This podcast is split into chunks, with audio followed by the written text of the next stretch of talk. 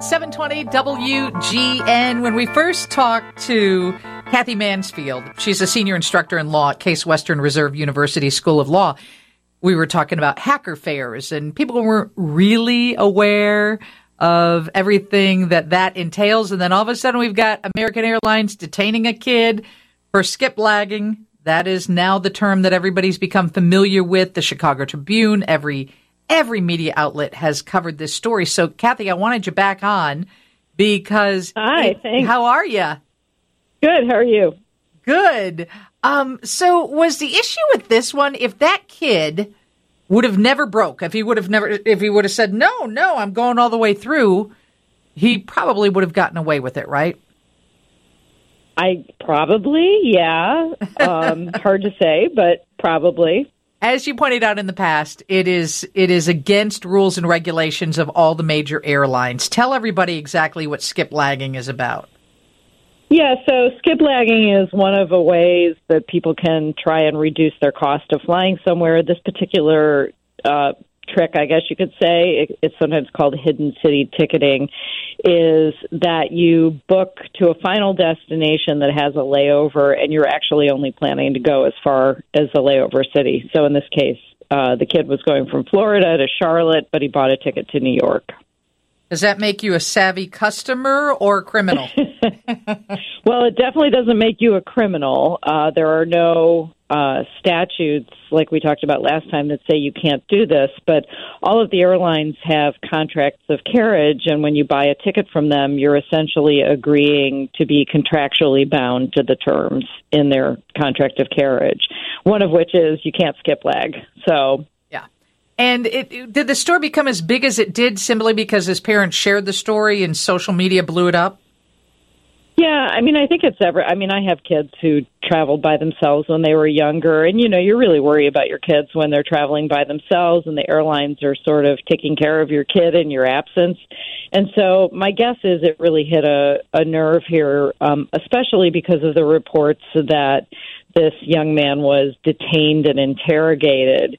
Um, I, you know, I'd I'd like to actually know exactly what that looked like. Um, certainly, detaining and interrogating a passenger is not something that's permitted by the airline contract. But the other things they did ultimately, which was canceling the rest of his flight, um, refusing to let him fly for three years, and charging him for what the ticket would have cost. Those are both those are all three things that are permitted by the airline's contract. It is interesting that they used the word interrogating because that makes you think, okay, that's one overzealous employee who might have had a bad day yeah. and, you know, stepped outside of what would normally be Americans' guidelines. But the three years of not letting him fly seems to be a bit excessive. Is that pretty standard among airlines? You know, I don't know the the terms of the contract say that they can refuse to let a passenger fly and check bags. I, I took that when I read it to mean, you know, you can't take this flight as opposed to you're banned from the airline for three years.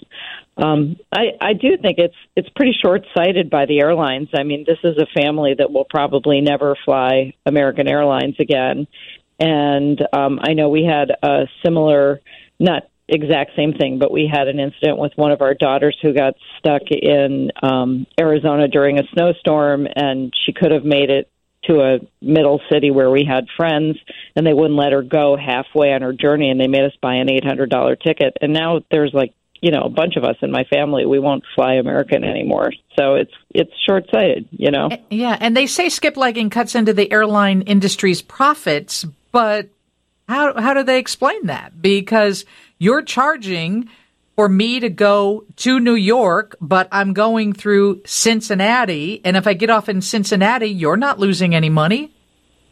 Well, I suppose they're losing income from a person who's going to take the seat from, you know, midpoint to the end, but but yeah, I mean, it's not as if their pricing is some sort of exact science. So it it is hard to fathom how charging more for a longer flight is going to cut into their profits.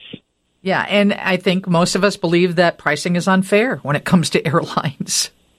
Well, we certainly, you know, I said this before when we talked, but it, it, certainly points out that when it's just you and me dealing with a big company like American or United or a credit card company or a cell phone company, you know, it's not like we actually have any ability to negotiate around these terms or negotiate prices. It's all take it or leave it. And, you know, that puts us in a difficult situation. So, as a lawyer, would you say never, ever do this, even though many websites make it very easy? I mean, I think, you know, you have to go in knowing that you're taking some risks, which include that you could get partway on your journey and be told, go find your way home, which could be difficult. Um, but you know, there's certainly nothing illegal about it. You're not going to go to jail. I don't think I would send a minor on a ticket like this just because it takes some savvy to navigate this kind of thing.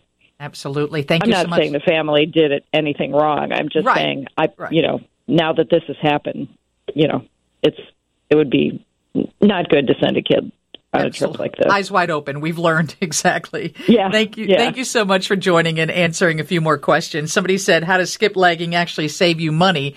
Uh, no, you don't get a refund. That's what they were asking. It simply saves you money because if you fly with a stopover in Cincinnati on the way to New York, the ticket is cheaper than if you fly nonstop let me get this right. So if you're flying to New York, but you want to get off in Cincinnati, often the ticket to New York is cheaper with the layover in Cincinnati than as if you just booked a ticket to Cincinnati.